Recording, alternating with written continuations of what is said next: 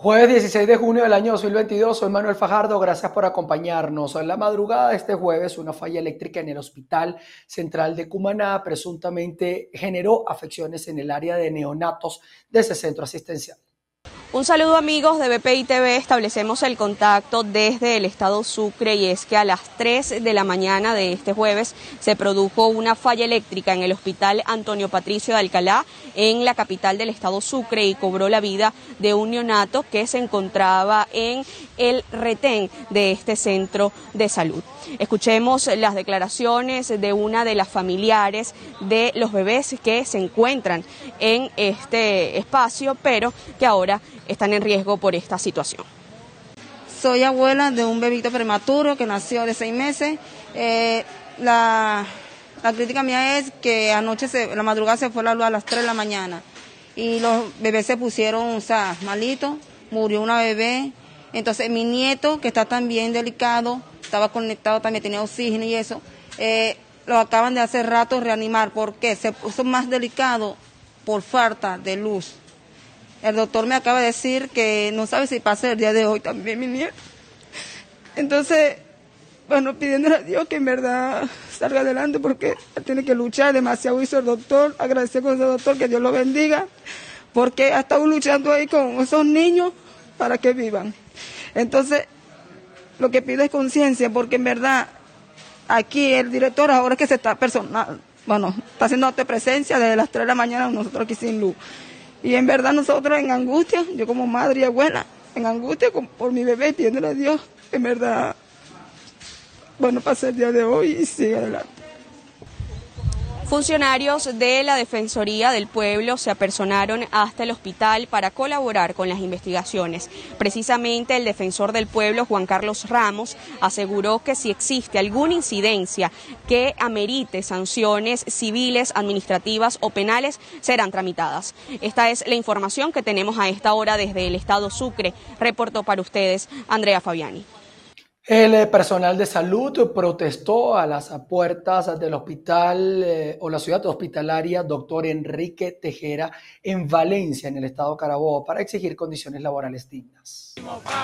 Sí, gracias por el contacto que lo establecemos a esta hora desde las inmediaciones de la ciudad hospitalaria Doctor Enrique Tejera en el municipio Valencia. Hoy el personal de la salud se encuentra protestando. Vamos a escuchar parte de las declaraciones del vocero. ¿Qué es lo que Bueno, aquí nos encontramos nuevamente los trabajadores del sector salud muy pendientes de lo que ocurre en la ciudad capital. Hemos marchado, hemos ido a la vicepresidencia, a la UNAPRE y lamentablemente a estas alturas no nos dan respuesta de una serie de compromisos contractuales establecido en los diferentes actas, convenios, convenios y lamentablemente no hay respuesta en este momento. Los trabajadores están dejando de recibir sus derechos. Hay una violación constitucional de derechos fundamentales por parte del Ejecutivo Nacional a través de un instructivo llamado ONAPRE y eso nosotros no lo vamos a aceptar. Le preguntamos al gobierno qué va a pasar con los uniformes y zapatos, qué va a pasar con los derechos de los jubilados como el bono recreacional, los porcentajes de la profesionalización, de todo lo que tiene que ver con el tema académico. Los van a desaparecer un plumazo como está previsto. No puede ser permitido. Por eso le estamos solicitando al Ejecutivo Nacional, al gobierno de Nicolás Maduro, que pague de manera inmediata todos los derechos laborales que por ley nos corresponden. Muy pendiente, porque de aquí van a existir movilizaciones nacionales. Vamos a estar en asamblea permanente y sobre todo detectando lo que ocurre puertas dentro de los hospitales, porque se ha generado todo un proceso de amedrentamiento, de instigación en contra de los trabajadores de la salud por el solo hecho de protestar y eso no lo podemos permitir tampoco. Declaraciones de Julio García, presidente del Colegio de Enfermeros en el Estado de Carabobo. Hoy el sector salud se encuentra protestando, exigiendo mejores condiciones laborales y salarios ajustados a la realidad del país. Quien reporta, Ruth Laverde.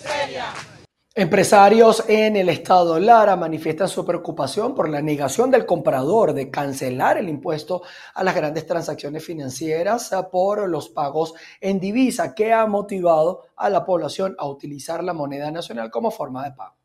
Muy buenas tardes. El impuesto a las grandes transacciones financieras sigue siendo un enigma no solamente para los comerciantes, sino también para los usuarios que ante la desinformación deciden en muchos casos no pagar este impuesto, aun cuando saben que están incurriendo en una sanción para el establecimiento comercial.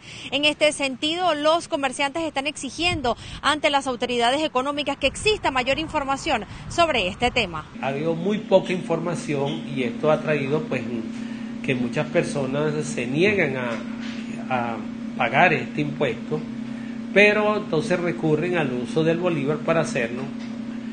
Y la mejor manera de que se use el bolívar es crear confianza en el consumidor, en nuestra moneda, y esta no se logra con impuestos, ni con decretos, ni con medidas pues coercitivas para los ciudadanos. Todavía hay impresoras fiscales que no están a tono y hay empresas que tienen que hacerlo de manera manual. Entonces, eh, ha habido muy poca información y esto ha traído pues que muchas personas se niegan a, a pagar este impuesto pero entonces recurren al uso del bolívar para hacerlo. El gremio comercial en el estado Lara también ha manifestado en diferentes oportunidades que hay muchas empresas que todavía no están actualizadas con este nuevo sistema y por lo tanto han incluso caído en sanciones por los operativos tan duros de fiscalización que desde la alcaldía del municipio de Ibarren se han estado desplegando por todo el casco comercial de la ciudad de Barquisimeto. Precisamente es por esto que ellos están exigiendo a las autoridades a que existan algún tipo de manual de instrucciones para ellos saber adecuarse a esta nueva medida económica. Desde Barquisimeto en el estado Lara reportó para ustedes Andreina Ramos. Y los dirigentes estudiantiles de la Universidad Central de Venezuela pidieron la derogación del instructivo de la Oficina Nacional de Presupuesto por violar los derechos laborales de los trabajadores de esta casa de estudios. El presidente electo de la Federación de Centros Universitarios de la Universidad Central de Venezuela, Jesús Mendoza, presentó una serie de propuestas en pro del bienestar de los trabajadores de esta casa de estudios. El día de hoy la Federación de Centros Universitarios tiene dos puntos que comunicar en esta rueda de prensa.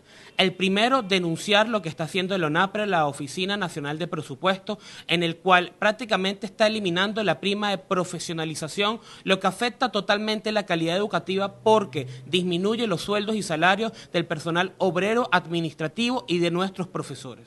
El Ministerio de Educación no solo se, eh, basta en tener la beca en seis bolívares y pedirnos el carnet de la patria, en tener dos meses que no le da gasoil a nuestra dirección de transporte y en que no le da comida al comedor. Ahorita golpea de nuevo los sueldos y salarios de nuestros profesores y de nuestro personal obrero y administrativo. Nosotros de la representación estudiantil vamos a hacer un levantamiento el día de hoy de todas las reivindicaciones estudiantiles, de las reivindicaciones profesionales, a través de una serie de reuniones que vamos a tener, pero a través de este eh, este levantamiento que vamos a realizar, nosotros vamos a hacer las solicitudes formales al Ministerio y al Consejo Nacional de Universidades, pero también vamos a estar de manera contundente en las puertas del Ministerio exigiendo lo que por ley nos corresponde. Y esto, este golpe más del Ministerio, este golpe más del Estado venezolano, lo que nos tiene que hacer ver es que tenemos que pasar la página de las elecciones estudiantiles de la Universidad Central de Venezuela. Ya hay un boletín publicado por la Comisión Electoral. En la página de la Comisión Electoral está ya, eh, de alguna otra manera,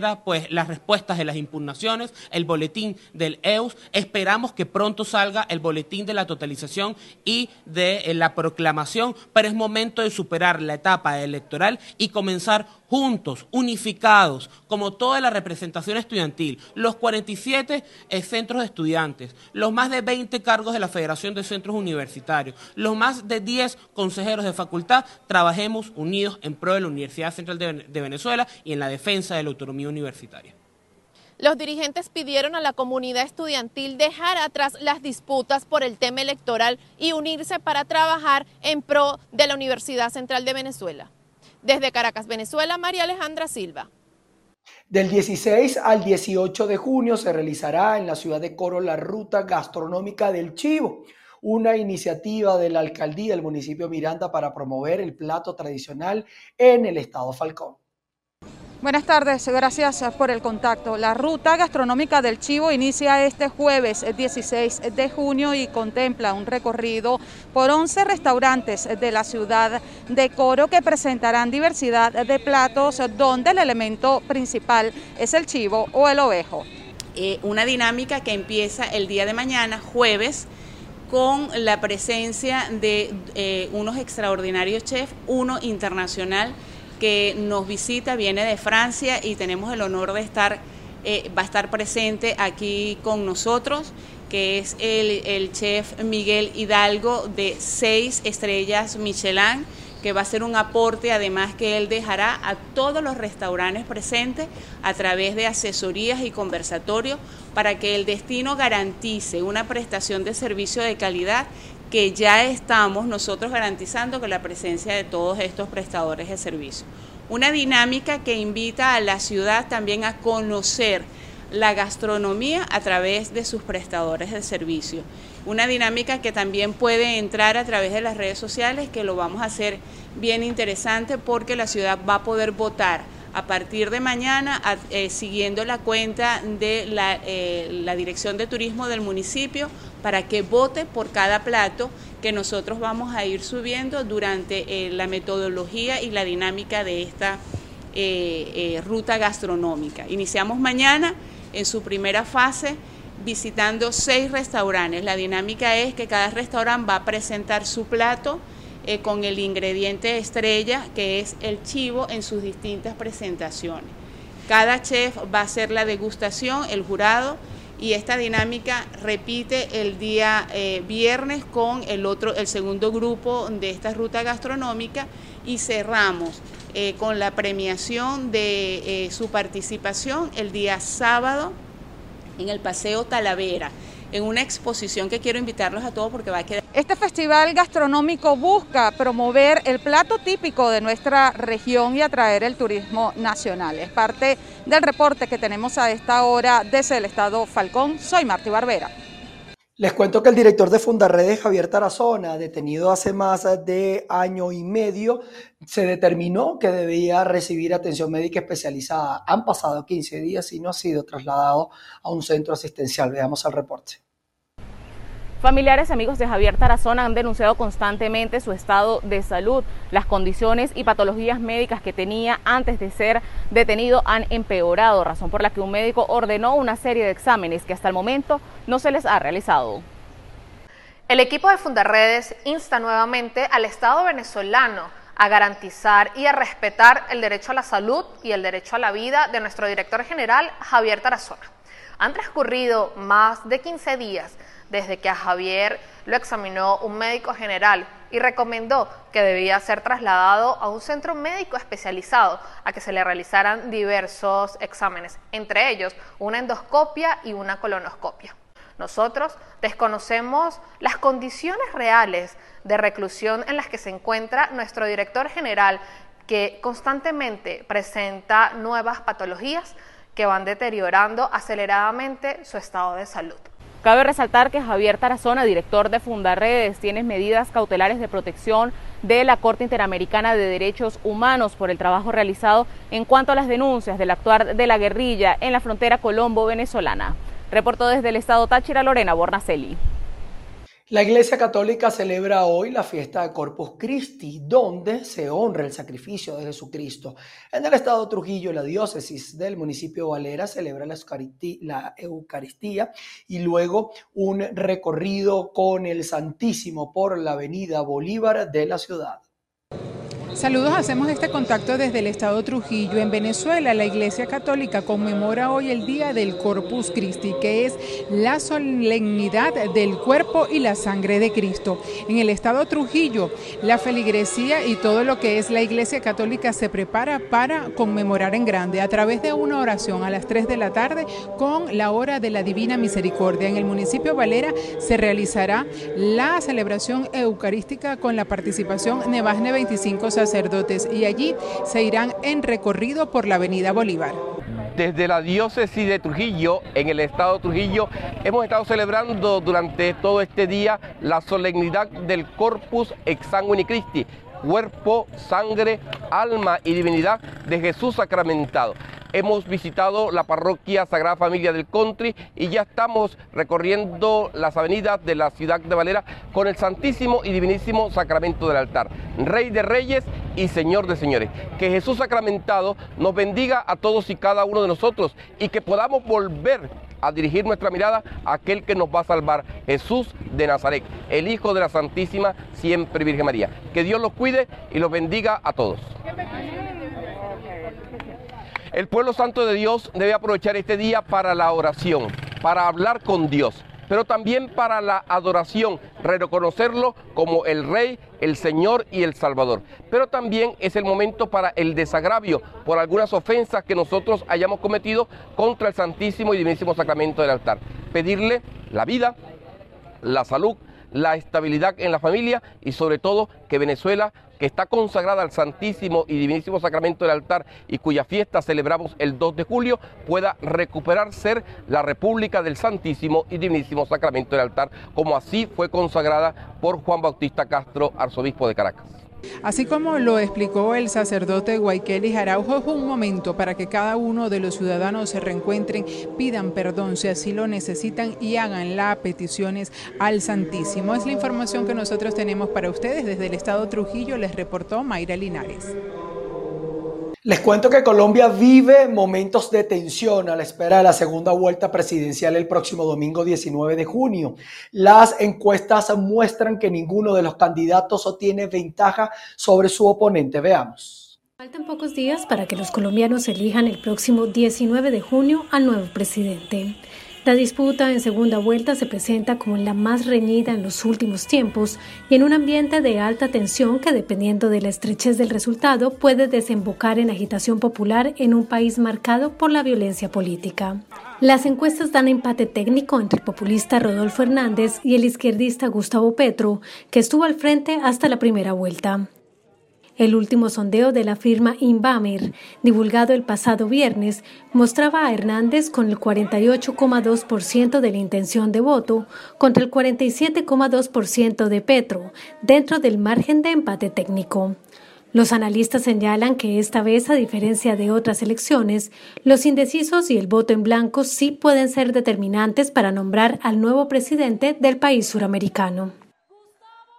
En Colombia porque el candidato de la Liga de Gobernantes Anticorrupción, Rodolfo Hernández, aceptó hacer un debate de cara a las elecciones presidenciales del próximo domingo con su rival Gustavo Petro, candidato del Pacto Histórico. Sin embargo, sin embargo, Hernández puso algunas condiciones, como hacer, por ejemplo, el debate en la ciudad de Bucaramanga por temas de seguridad para él y su equipo. Además, exigió que se, incluyen, que se incluyan 20 temas, como por ejemplo las alianzas politiqueras de los candidatos, la contradicción de o la contratación de estrategias de amenazas que calificó como descaradas sobre generar caos y violencias si los resultados no son favorables a alguno de los dos candidatos presidenciales colombianos. Se espera que entre hoy y mañana se realice este debate. Les recordamos también que el domingo puede sintonizar todos los detalles de nuestra cobertura especial Colombia Decide por VPI TV